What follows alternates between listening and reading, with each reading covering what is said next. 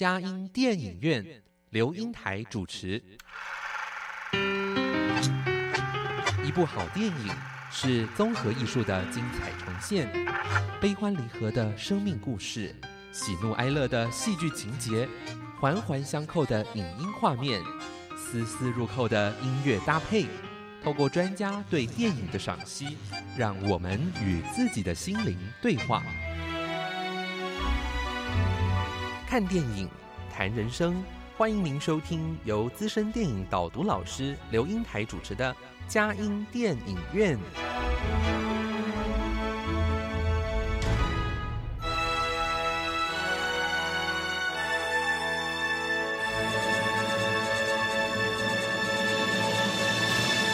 各位亲爱的听友，您好，这里是佳音 Love 联播网，欢迎您来到我们的佳音电影院，我是阳光丽丽美少女刘英台。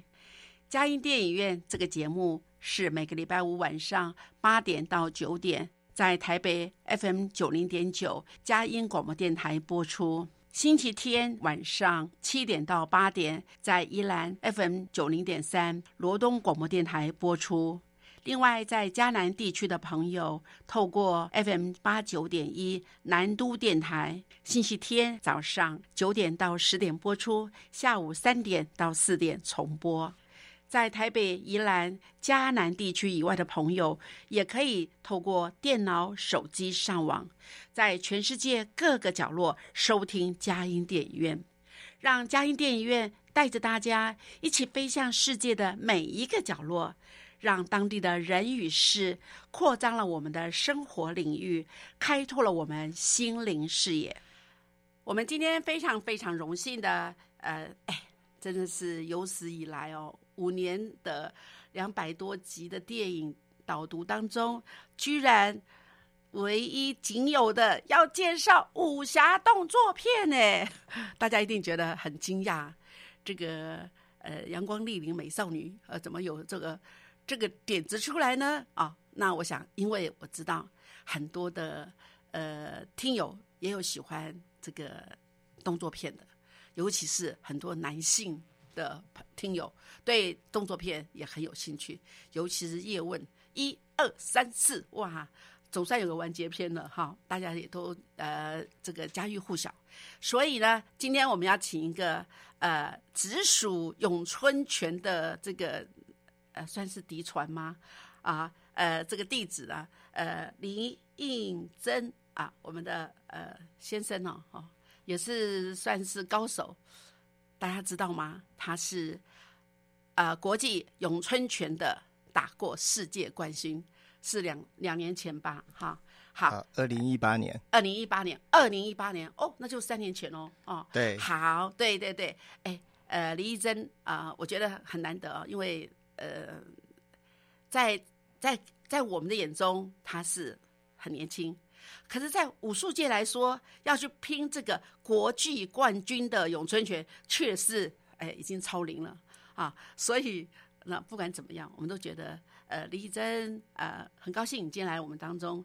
呃，我真的不知道怎么介绍你，你实在太丰富了哈。他跟我是楼上楼下的邻居哈。呃，算来也是我的顶头上司，就住在我家楼上哈。所以我觉得，当我们因缘际会，有人介绍来到我们楼上来住的时候，我们还以为，哎，这小伙子来，呃，因为住香港哈，那呃家也在呃土城，但是很想要坐落一个自己属于自己的一个小天地，就到这边来啊啊木栅来啊租房子哈。所以说，哎。你在哪？我想，能不能请你自我自我介绍啊？那个，呃，你好像不只是有武术的专长哦，还有其他的方面的，呃，能耐哦，还有呃，企业界的头脑，还有发明很多自己的东西，哇，真的我知道，呃，你可能有别人两三倍的人生了哈，真是让我们很羡慕。可是我知道你也很努力，哈，一在来介绍自己吧。好，各位大家好，听我是嗯李义珍，那我是二零一八年。世界咏春赛的冠军啊，打了自由搏击，还有全能项目都是冠军的。那我当时在打的时候呢，其实已经是超龄了，就是四十一岁。那报名呢，都已经呢没有下一届可以报名的机会，所以我就是很努力的去准备这个比赛。那所以抱着只有一次的机会而上台。哦，那这样一次，我想好像说的简单呢，可是好像想，嗯、在这个过程中，你本来在台湾哦，呃，有一些自己的专利，哎，那些专利好像是是跟你的家族、跟你爸爸一起合起合起来，先从什么？哦，早期的时候呢，我家是做打包机的，后来呢，那在我这边就改做验钞机跟耳温枪。啊那在这两个产业里面，我们在台湾还算是啊、呃领导地位的。哦，顶尖地位的，所以我觉得，呃，在你这方面专长之外，好像那是你的，呃，就是呃正业嘛，哈，就是对哎、就是维生的呃这个正业。但是另外一个就是你的父，呃，就是你的爱好，就是呃，从几岁开始喜欢武术呢？呃，我从十六岁就开始学武术了。嗯，那十六岁之前呢，其实我是觉得我的人生过得很悲惨啊，天天都被人家霸凌。原本书念的还可以，但是因为霸凌而造成我的书没办法好好念，那那时候课业就直线下滑。后来有一天接触到了柔道这个武术，开始接触我的第一个武术，我就觉得，哎、这好像是一个救命稻草。那因为我看到一个五十几公斤的人可以摔一百多公斤的人，我觉得哇，这就是我要的，以弱克强。原来我就是需要学武术。哦，对，从此之后我就开始进入武术的世界。对。那你那时候是学的应该不是咏春拳吧？对，当年刚开始学武术的时候，先学柔道，之后呢再学太极、武当、咏春。呃我最后学的一个是咏春。哦，咏春，最后弱点在武当。哇，还有武当哎，对哎，武当在是呃那个湖北嘛，哈。。对，湖北十堰那边。那你什么因缘际会，你又跑到武呃那个武当山去学习呃这个武术呢？哦，因为那时候呢，家里事业有成嘛，那比较有空有闲，那我就想要去北大念书，那顺便上武当山学习这样。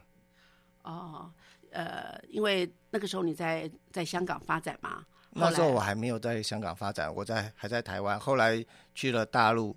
那在北大念书，他是 E EMBA，一个月呢念七天，那七天是从早到晚都在念。那剩下的时间呢，我就去武当山啊、哦在里面练习。所以一个月呃有一周是在这个呃 EMBA 读那个在职在值班嘛，哈。对哎，那另外三个礼拜就是到那个武当山去洗衣。对，那哇，所以好像在那个档案里面，哎，我觉得，因为我是学校老师教了很久，我才发觉，哇，真的霸凌事件啊，哇，有很多，有人用肢体霸凌啊，对那现在更可怕是用那个网络霸凌，对啊，哇，那真的受让让有些人就是等于说。甚至想要拒绝啊，甚至身心受害。那所以在这档案里面，哎，当你习武以后，你就觉得同学就不太敢欺负你了吗？还是你就会觉得哇，我是强者了，我可以怎么样，我就可以去啊、去去呃报复他们呢？哦，当年我学了武术之后呢，那学会柔道，然后学长又教我了五招太极拳。那之后呢，我在学校里面就基本上没有我的对手。这时候，如果说有人在欺负别人的时候，那好学生如果被欺负，他们都会躲到我身后来。那躲到我身后，我会做什么？我会去帮他们评理。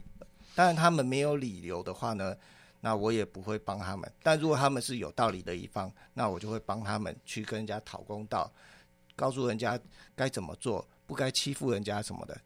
那如果是别人呃想要欺负我啊怎么样的，其实我是一笑置之的，因为呢，他们根本不是我对手，我根本没必要出手，实力差太多了。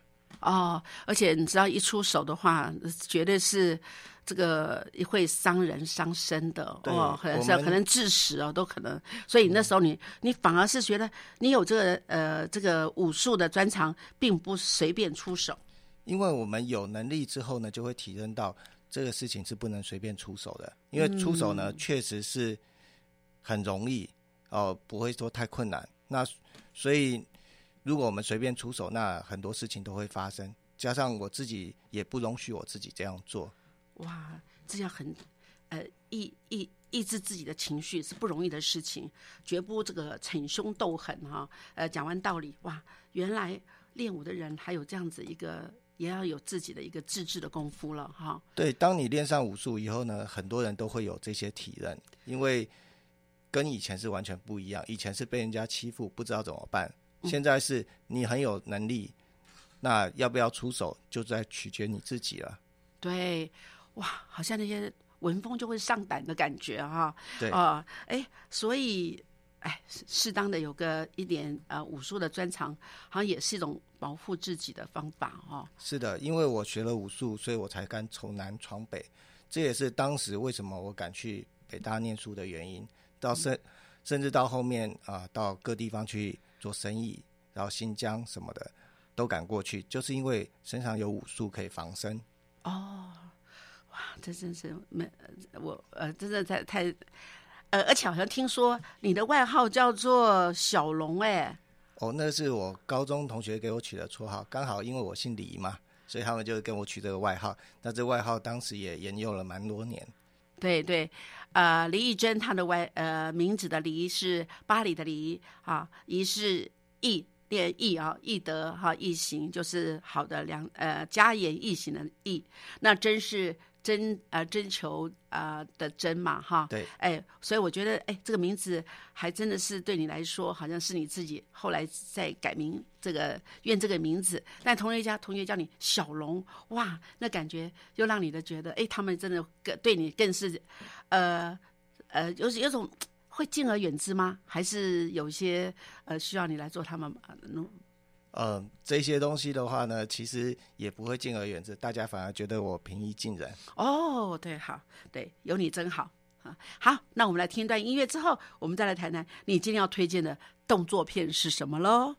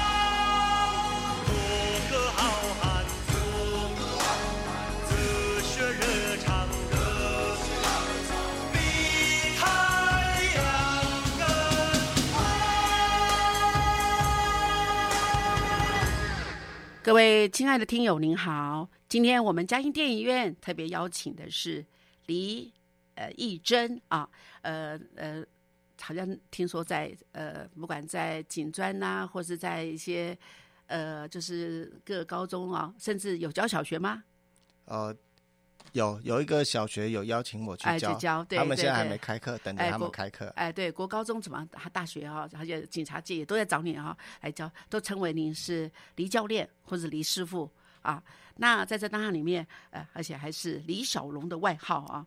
那想请问你哈、那我们在讲说你有那么这样的一个习武的经验，而且你最后，呃，你也呃踏入咏春拳嘛哈，但是这样子有那么丰富的这个呃这个武术的经这样子的一个体验的时候，我要跟您说要推荐一部动作片的时候，你好像当仁不让的就要推荐师傅咏春拳啊啊呃南拳北腿，对不对？对那呃南拳就是咏春拳代代表吗。是啊，好，哎，那你跟我们说，你为什么要推荐咏春拳呢？那有叶问那么多集，你都不你都不推荐，可是为什么要推荐呃师傅？呃，叶问那么多集呢，我本来就是他的代言嘉宾，所以说我当然是推荐。但是因为大家都看得很熟了，所以我们就先略过这些。那另外我就推荐《师傅》这部电影。嗯，那我觉得这部电影呢，它的很有特色，里面写了很多东西，哦、都跟现实当中是很贴近的，所以我就推荐这部电影。哦，那我想有哪些是很贴近？呃，可不可以让我们知道一下？他是在二零一五年的时候得金马奖最佳动作奖啊啊。对，那这部电影啊，它大概的内容是什么？好，它大概的内容就是讲述一个呃咏春的师傅，他想要去天津那边开武馆，那人生不会事事顺利，他拿了钱，想尽了方法，然后那当中遇到也很多挫折，那人家也希望他真传这个武术。那整部电影其实最主要的一个串联，就是在于武术要不要真传，传真。传是意思是说，把所有的功夫就完全不漏的去教给他的徒弟，这叫真传吗？是的，这个是主要的部分，但是常常师傅都会进行留一手。那电影里面也都讲到啊，师傅都不愿意教真的。哦，哎这个我们是外人是无法想象的啊！我师傅当然是全力以赴，而且青出于蓝，哎，也是我们的荣光荣啊。可是好像在武术界里面留一手，包括师徒之间都要非常的那种，哦呃，好像各怀鬼胎的感觉。其实这个也是说现实当当中呢必须的，因为很多师傅呢他也会被徒弟害，常常练完拳以后呢，师傅会打呃徒弟会打师傅的。那这个是我们当时有见到的情形，就是为什么呢？徒弟想要博名嘛，他的眼中呢，当然他眼界比较小，他就希望拿上这个名，那对象自然就是师傅。但是在师傅的话，他就会很害怕，这样的话，我到底能不能把真东西交给你？所以就常常要考教你的品性啊什么的。那但是徒弟他在还没学成之前，他也会有很有抱怨的，就是师傅怎么老是不把东西教我？为什么他这些东西老是长一点，东长一点，西长一点，就是不肯全部告诉我们呢？其实两边都各有各的矛盾的。但这些也都是在现实当中，我看到几乎每一个师傅都会遇到的情况。那比我们想象的还来的更常见。哦，哎，那所以这部电影好像呃，当然我想这种是呃以南方的那种咏春拳要北上，要想要开馆，好要也算是完成他师傅的一个心愿。哈，那在这个当下里面，而且好像那边有呃天津有个规矩，十九家道馆，你要来开道馆的话，你一定要怎样打到八家，才能够在这里呃这个立足。好，那再这样的那打的话，哎，都不知道个人都不知道个人的底线在哪里，所以这个八家可能在中途就就人家说打到五家就就已经败阵回去了。可是这个呃这个图这个咏春拳哈，他北上的时候，他请他徒弟去打，就打了八家，哇！哎，这里面好像，而且后来又揭发了你刚刚说的不能真传。哎，我觉得这个导演很厉害耶。这导演他也是本身好像也出是一个出了一个书嘛，原著在改编的电影嘛。哎，对，好像是叫做徐浩峰哈。哎，他是何许人也？好像把揭发了很多呃这个武术道馆的一个秘密，而且黑暗的黑暗那一面呢。呃，徐导演他是这样，就我第一次知道这个人的时候，是看到他的一本书叫《逝去的武林》。那他就是逝去的武林，逝去就是消失的意思啊。对，消失的武林。嗯，他他自己本身那个有朋友呃有长辈在练武术，也算是功夫比较高的，所以他就当中听到很多的秘辛。那他听到这些东西以后呢，就是把一些真实的东西再加进他的小说原著里面，所以他就写了一个小说，算是比较真实这样。那师傅也是他的小说之一嘛。哦，所以在这里面他就呃就呈现了当时的这种情形，所以这情形应该是呃也算是有真人真事了，只是他在做一些这个编剧戏剧化一些处理就是了。也不是全部真人真事，但但是呢，就是说里面的很多规矩啊，大家不愿意做真传啊这些的东西，这个东西是一些真的。那我出来武林这样子走动以后，才发现。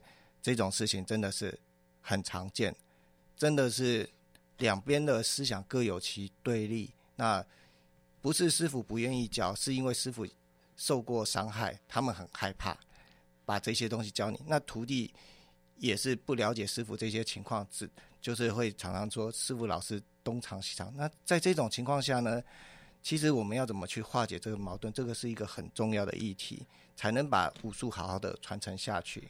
哦。所以有些东西好像就会中途就失传了，因为师傅他有各有他自己的一个秘辛，而且这个秘辛里面，假如他不传出去的话，就到此他死了就没了。对的，对，哎，可是好像也有听你讲过说，在这个过程中，你自己也觉得，呃，好像有些秘辛，事实上只有点破以后，很容易破招，就会呃。就是无往不利，可以制胜。可是呢，事实上好像师傅对这方面要交给谁，而且好像只教一两个人呢。可是看起来好像徒弟很多，所以大概都是基本功。可是真正的一个破解的这个最重要的那个绝招，好像都在暗藏起来。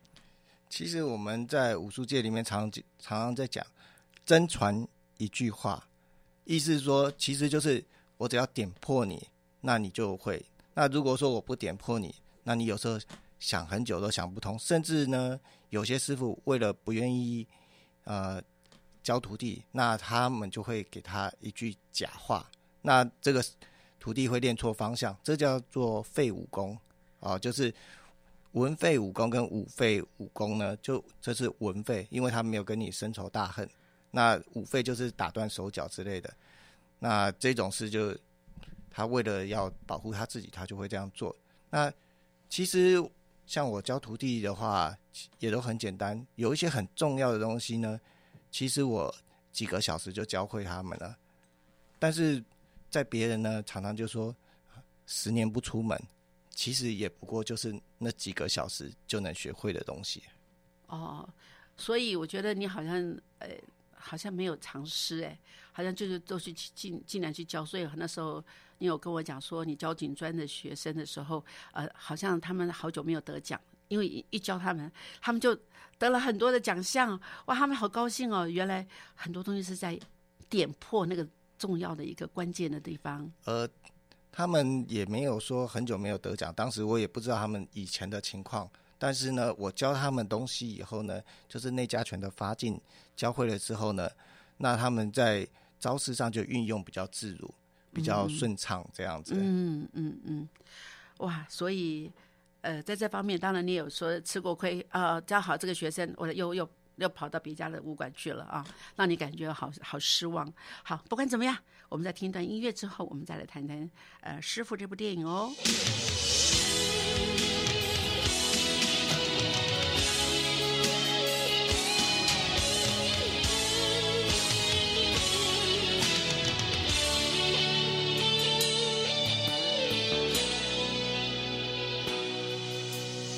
拍拍身上的灰尘振作疲惫的精神。远方也许尽是坎坷路，也许要孤孤单单走一程。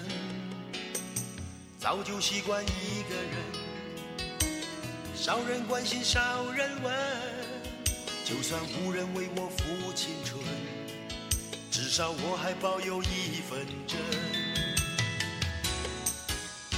拍拍身上的灰尘，振作疲惫的精神。远方也许尽是坎坷路，也许要孤孤单单走一程。莫笑我是多情处，莫以成败论英雄。人的遭遇本不同，但有豪情壮志在我胸。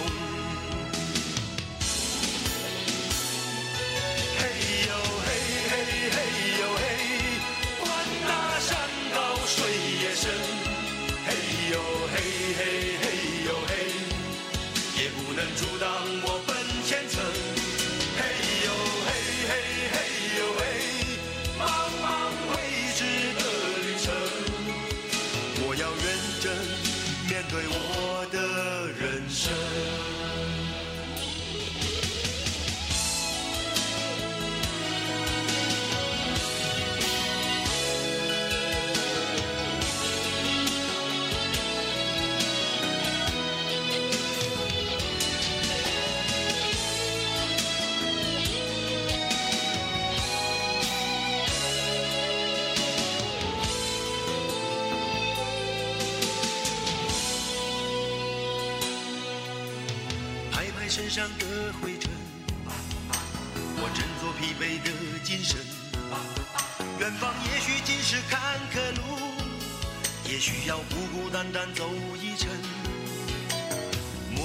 是多情种，莫以成败论英雄。人的遭遇本不同，但有豪情壮志在我胸。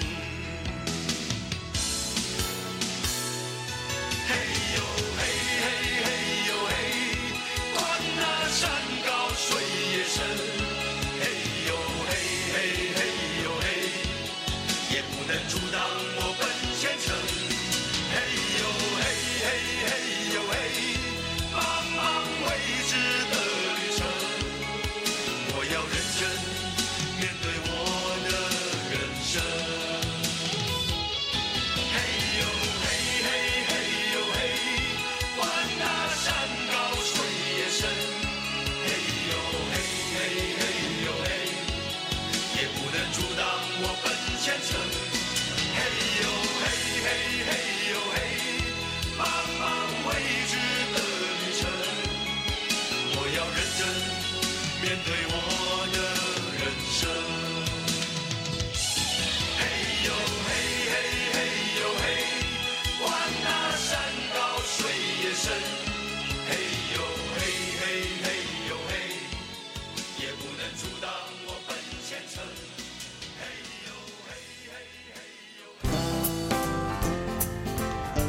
台北 FM 九零点九，佳音广播电台；桃园 FM 一零四点三，Go Go Radio；宜兰 FM 九零点三，Love Radio。这里是佳音 Love 联播网，精彩节目，欢迎继续收听。各位亲爱的听友，您好！今天我们很特别的邀请到李以珍师傅啊，来为我们来谈，呃，这个武侠动作片师傅啊，好，呃，以珍，我想哈，在这里当下里面，这部电影哦，说实在，呃，刚才我们就说很很简单，就是说看起来很简单了、可是我发觉这里面啊，哇，在那个呈现了一个呃军阀哈，也要介入。好像也要也要控制这个武馆，啊是的。哎，那这好像这武馆本身十九家呃武馆本身也有一些呃他们彼此的竞争，哈，那外加上以前都是在做领头羊的呃这个呃这个周呃周馆长周馆长哈、他也觉得我我的先生虽然过世了，可是我居龙头老大的地位，我还是要把他拿回来，呃，不能让这个呃南方来的这个咏春拳哈来独霸天下。那我们天津是怎么能怎么混？好像哎，天津人好像很有优越感的，呃，我们不离开天津哦，我们呃我们天津女孩不外嫁哦，好像我们都是以天津为荣哎，而且还有还有说天津街头不见血不见铁器。那也不是没有写，就是可能受伤就是受伤。那我觉得在档案里面，好像在这个档案里面，这些事情应该都是真的。哈，那个他把那样子的一个天津的文化、武术文化呈现出来。对所以我觉得这里面好像我们觉得，哎，在您觉得这样子的这个武术的呈现，哈，对我们哎给我们一些听友一些指导，我们再看看，我们真的不太了解，呃原来。这个社会好像连武术都可以跟这个政治连在一起，其实很多事情在现代也都是这样的。嗯，那武术的东西呢，在当年他们都不希望呃许这些民众太会武术，因为难管嘛。啊，那但是呢，你如果不会武术的话呢，我们又很难保卫自身，所以这就是一种相应的文化就出来。嗯像电影里面的咏春的那个陈师傅，他当年就是因为有武术一技在身，所以他才能做呃货船保镖，走镖十三年，那才能赚到那些钱，才有办法发迹致富嘛。当年呃当年的保镖行业也算是比较兴旺一点，所以说任何人都会想要插一手进去来赚这一份呃赚这一份钱嘛。嗯，那所以军阀当时就在有赚钱的行业，他们自然都想插一手。嗯，对，所以他们也有人也也也来这里，好像是卧底，也在学学功夫。可是他后来把自己的师傅给打败了，哇，哎，那师傅很没颜面呢，就只好摸了鼻子，就跟带一个美女就就到了异乡去了，巴西种可可，很有趣是的觉是的嗯那因为呢，徒弟呢，他跟师傅学呢，他的有一些是抱着一些想法去的。那这个徒弟他想要拿下武行这个产业呢，所以他就拜一个师傅为师，那找机会就把他打败，那还录下影来，这叫无可抵赖，而不是各说各话。哦无可抵赖，对对对，呃，那时候呃，本来还有找个理由说要给他的那个呃顶头上司督军看，原来是在这个哇火烧莲花寺的时候，对他呈现出来，哎哎，那时候电影也很妙哎，一面上电影旁边还有旁白，啊，对。但是呢，武术的东西就其实就很简单，不需要旁白，打赢打输大家都看得见。啊，底下、当时在座的又是十九家武行的馆长，所以说一旦播出来，这就无法回头。这就是为什么他的师傅要啊尽早的离开那个地方的原因。哦对，呃，好像那种没有颜面在这个地方再待下去了，对，因为毕竟他曾经是一个领头羊，那结果竟然是被人家这样无情的打败。对而且是有呃诈术。他他说他先是好像败下阵来，可是再回回击他，哦，这个真的是，呃，所以难怪好像师傅不真传，呃，这个没有品德的徒弟也是有道理的。是，那你看到这个师傅呢，其实他也是很纠结啊。这个郑师傅他也是很纠结的，为什么呢？他在最后一招的时候，其实他可以打败他徒弟，但是呢，场面不允许。第一个，我们眼观四面，耳听八方，就看到底下人是军阀，底下都握着枪，准备开枪了。那输赢跟生命哪一个重要呢？当然是选择生命啦。那不然他其实当时最后一招可以挖下徒弟的眼睛，但是他没有这样做，所以他当时拿了那两栋房契的时候也滴下泪来。那他一辈子就没拜过，就拜就拜这一次，而且还是有录影为证。嗯，所以这个徐导演还是蛮厉害的哈，因为他收集了很多的这个叫做另另类的武林秘史啊，或是那个啊那个这武林拜史也是啊，就很多的那个意思哦，所以也知道有这样子的情形，呃，也好像这跟那个呃一般的那个师呃师徒的功夫片不太一样哦。差对，差异很多，难怪您要呃讲这部电影了哈。哎，那在这里面哦，哎，我 我我我们看他们有时候，不管是包括成龙啦哈，也包括很多的武侠片，哎，他们的动作就是那种哇，瞬间那种哎呃，好像真的。有时候很利于危险的感觉，那我觉得哇，好生死一线间。那可是呢，这到底是虚虚实实、真真假假哈？那这些有危及性命的动作或者那个特写镜头啊，哎，是不是有的是自己本身做呢，还是替身代替啊？那我觉得，呃，这个好像对我们来说，我们都很好奇。可是，好像很多人很喜欢在那种娱乐，让自己在这时候，哇，紧张刺激一下，好就达到那种放松心情的效果哈。但是我觉得那个演的时候真的很辛苦。但一般怎么怎么是真的假的？那这么多这里面的很多的那种武术的一个呃这样的那个技能啊，都是很。很危险的，那好像刀子这样一下子就可能就戳进去了，那怎么样去保护他的安全？是这样，就这种拍电影的时候呢，你如果看到一镜到底的影片呢，就通常是一定是真的，这个演员功夫足够高。当然，我们不能说没有一镜到底，他的功夫就不高，只是说我们不清楚他的情况。不过演员呢，在拍电影之前呢，他们其实很下苦功的。他要演什么功夫电影，他都一定会去学。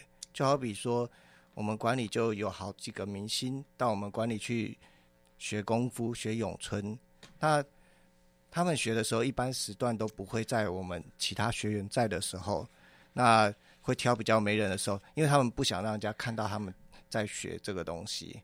那他们练的时候也都是比别人认真很多，基本上都不会去。呃，太偷懒的在练，而是很努力、很努力的在练，所以我们电影呈现出来效果呢，其实很多的部分都是演员的努力的成果。哦，哇，真的，呃，台上十分钟，台下十年功。但是呢，因为他们没有十年功，所以他们要用这个呃勤能补拙哈，还有那个临时抱佛脚，可是也要要。假戏真做，要真的有那种功夫出来，那那当然，我想那个摄影啊、导演的指导啊，哎，还有武术指导，哎，你有没有当过武术指导？哦，武术指导的话呢，那我是没有当过，但是有人邀请我，就是他们还没有开拍。哦，还没有开拍，对，可是就是说，已经你你以后也是会有这样子一个可能一个机会了哈，去做武术指导。对，而，而且武术指导有时候要去突破那种各种不同的，因为呃，上部电影是这样子，哎，招数要有不同，哎，我觉得那个哎，跟舞蹈一样，哎，好像要要一直变变变变，呃呃，这个变才是不变的原则，这也是不容易的。武术指导其实是分两类啦。嗯，第一类呢是以真功夫下去指导，第二类呢是以电影效果下去指导。所以一个电影功夫电影要拍得好，通常要有两个武术指导，这样才有办法把它拍起来。因为我们懂功夫，但是不懂得荧幕的呈现，而那个懂得荧幕呈现的人呢，他未呃未必功夫有达到这么高，所以要两个武术指导。哦，这样子哦，对，哇，谢谢，我们这都不知道有这样子的一个呃。这样子一个原来有这样的一个秘密哦，哎，也不是秘密了。当年我们因为我们都是只是看着他们那种呈现，可真的不知道背后有这么多的哇那种努力哦，还有那种那种创意哦，呃，两个都要兼顾的哈，真的是不容易。好，哎，那我们再听段音乐哦，好像而且今天的音乐都是在你们武术训练的时候啊，这个呃，这个趁。陪衬出来，而且让大家这个呃这个兴奋的哈，就是那种哎更有更有强有力，像男儿当自强啊这种哇，真的不得了哎。那我们今天也听到这个，我们也本身也会想要哎学一点简单的武术来让防身，又能够让自己呃哎真的有很多的好处的感觉哈。谢谢。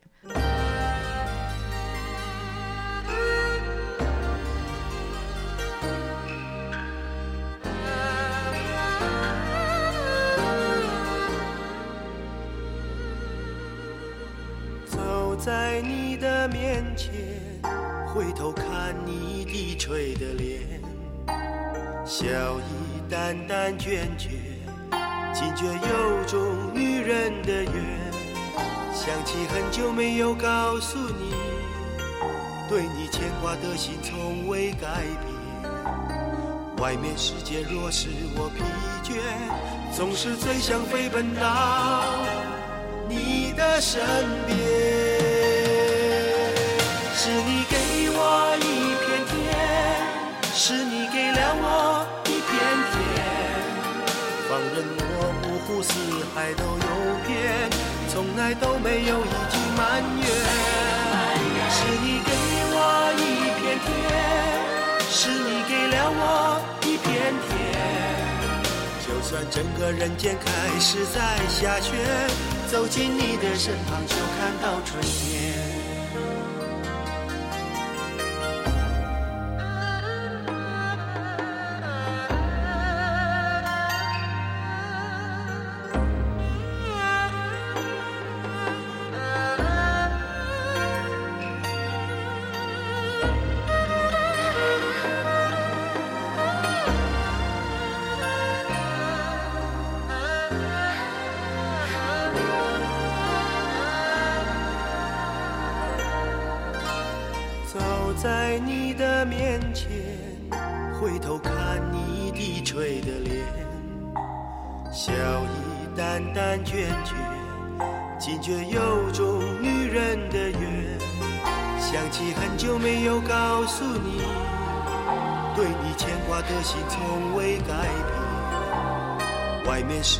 世界若使我疲倦，总是最想飞奔到你的身边。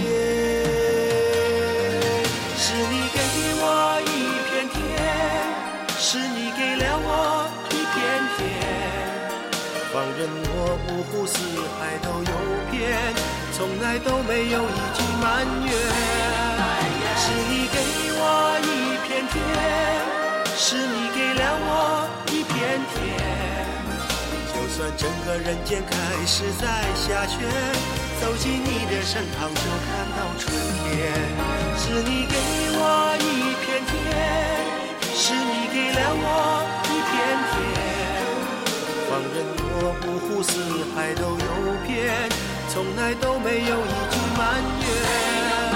是你给我一片天，是你给了我一片天。就算整个人间开始在下雪，走进你的身旁就看到春天。就算整个人间开始在下雪，走进你的身旁就看到春天。各位亲爱的听友，您好！今天我们呃嘉音电影院要介绍的电影是《师傅》啊，《师傅》呃这部电影呢，呃得了金马奖最佳动作奖，但是他真的是有很多的很深的含义哦，尤其是徐导演他是做呃这个武术这个呃。这个秘辛哈，那秘籍的那个这个编辑哦，哇，这个而且好像有有有有几本书，《逝去的武林》里面有很多的那种在我们呃一般武术界听不到的东西，他都做了一个整个的呃编辑起来，所以呢，呃，也就收集了这些武术界的呃有光明面，也有黑暗面，也有军阀跟武馆之中的那种明争暗斗这一面哈。对，哎，那我们真的发觉借今天借的这个专业人士哈，李义珍师傅来给我们来呃引导哈，让我们能够对呃武侠片我们以后看了以后就更多的理解哈，而且呃真的不能只看表面，还有内在。好，哎，那我现在问你一件事哦，你四十一岁啊，那时候你为什么那么下定功夫要去争取这个咏春拳的国际冠军呢？其实呢，我当时就是想说，要推广传统武术，那要帮传统武术证明，所以我就必须要去打一个比赛。那至于是什么比赛，其实当时我也没有设定，只知道要是一个国际级的比赛。那不论是比套路或是比散打这一类的都好，套路跟什么弹打、散打散打、散散是怎么样？自由搏击。啊，就自由搏击就这样啊，怎么样去防身啊？嗯那刚好这这一个比赛出来的时候，我觉得呃，他都有我需要的，有套路，有散打这一些，那我我就去参加啊，刚好也就拿下了全能的金牌跟自由搏击的金牌。可是好像那时候你，我听说你才几乎一年的时间，全力以赴去准备，怎么样来争取这个国际的冠军呢？呃，是的那，时候怎么做？怎么去？好像把工作都要放下来。是的，因为我以前那个没有以参加比赛为方向，所以说呢，我并没有做很强大的训练。那所以说就是只是自己练开心的而已。但是呢，要参加这种东西呢，你就不可能随意的下去做。所以我当时就采用了武当的基本功训练法，那咏春的手法，那太极的心法，那这样子去做一个综合的训练。哦，这样才能帮我在呃国际擂台上拿下冠军，这样子。哦，好像要融会贯通哎，对，不能。那你生那时候每天有多少呃小时的训练自己？刚开始的时候，其实身体也是负荷不住。刚开始就从一个小时开始训练，到最后一天就练三个多小时。那一个礼拜练六天，休息一天这样。但是如果是以武当的训练的话，其实是比较严苛的。武当训练的话，一天是大概练八个小时。不过因为年纪都比较大了，所以说撑不住那么大的训练量，所以说只能减半这样子。那有对手吗？呃，对手当然是要的。这前期的话呢，主要是以恢复体能为主，后期呢才是找对手那个训练，呃，做一些知识的交流这样子。嗯嗯呃，有一件事好像我们也之前有谈过哈，就说哎，好像在这个对于这个咏春拳，虽然在奥运中是没有一个呃列入比赛的项目了哈，但是有这个国际呃冠军赛，可是好像奖金很少哎，好像在这个档案里面，那你就我们也知道说，在国外的西洋拳的竞赛当中，哇，他们的奖金很丰裕哦。哇，好像赢的也可以得奖，输的也可以得奖。哎，那我这样平常我就可以讲说，我在在练习的时候，我就不要有为自己的，呃，就是生活担忧的时候，我觉得这也是很重要的。哇，听说什么赢的可能会一千元，呃，一万元的呃美金啊，或是是的哎哈，那输的人呢就五千元对，那个美金，哎，像我去参加比赛的话呢，其实就是我算是拿到呃最高的奖金是两千元人民币，大约折合台币一万块。那其他的小项目的呃的冠军呢，其实他们也才拿三百块人民币而已，奖金都非常的低。那这些都不足以支撑我们的生活。嗯嗯但是呢，反观其他的呃比赛呢，像西洋拳的比赛，啊，他的奖金是非常高的。哦，这个是人家港澳一个港澳拳王告诉我的。他说呢，就算是一个新手出去比赛，那赢的话就有一万美金，输的话就有五千美金。那一万美金够过一年的生活了，那五千美金呢？那你也可以过半年了。所以说，他们都有比较充裕的时间去准备比赛，不必每天为了生活而烦忧，所以他们的产业才会蓬勃发展嘛。嗯，所以我们武术呢，就是要跟产业结合，需要一些经济的支持。那根据这几年的推广之后呢，现在政府的在今年呢也是比较大力支持，所以我有时候也很感谢政府，因为在你们看到从奥运之后呢，选手不再是拿一次比赛奖金就成为孤儿了。哦，所以你发觉在武术界里面也有得到资源吗？呃，这是我推广了好几年之后，那今年开始啊、发现啊、政府已经有给资源，这是也是很努力，大家努力的成果。那当然，我只是当时提出来的倡议人，但是没有当时倡议，大家不知道我们武术界过得是这么的辛苦。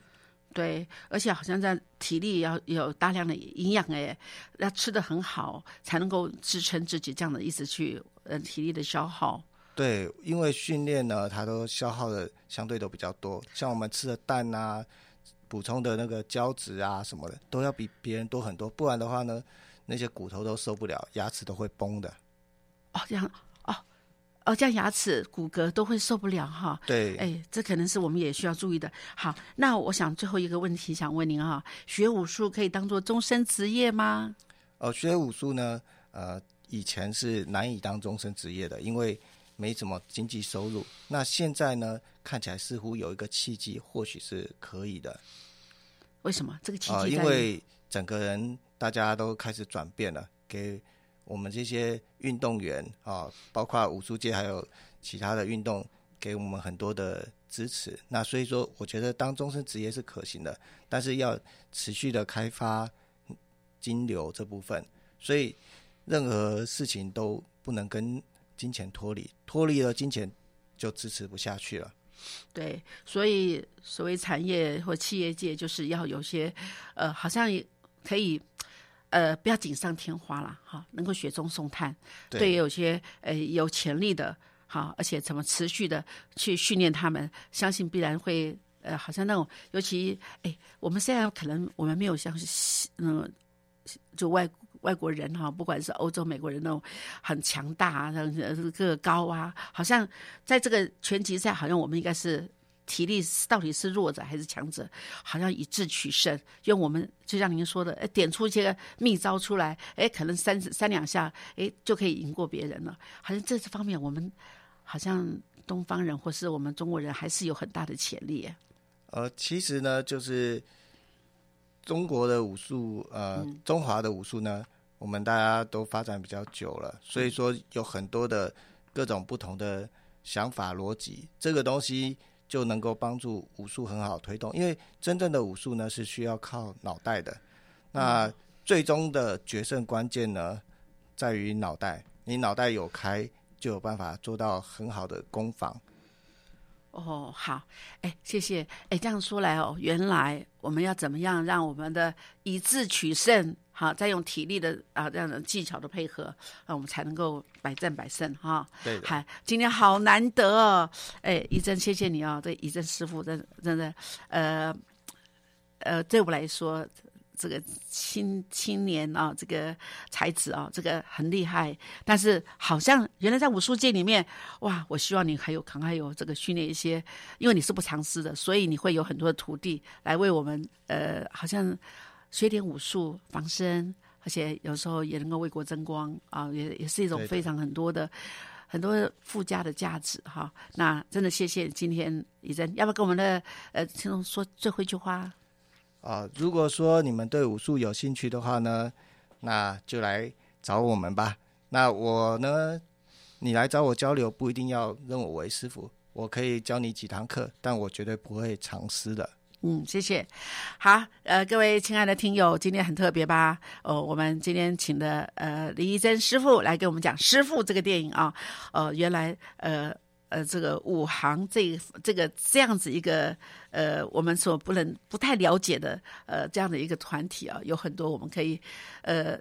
发人深省哈的呃地方，当然也很更希望呃政府或企业界能够更多支持的呃正当的这个武术的发展哦，好，谢谢，谢谢啊，祝福大家这个礼拜这个呃有爱相随，平安喜乐，下个礼拜空中相见，谢谢。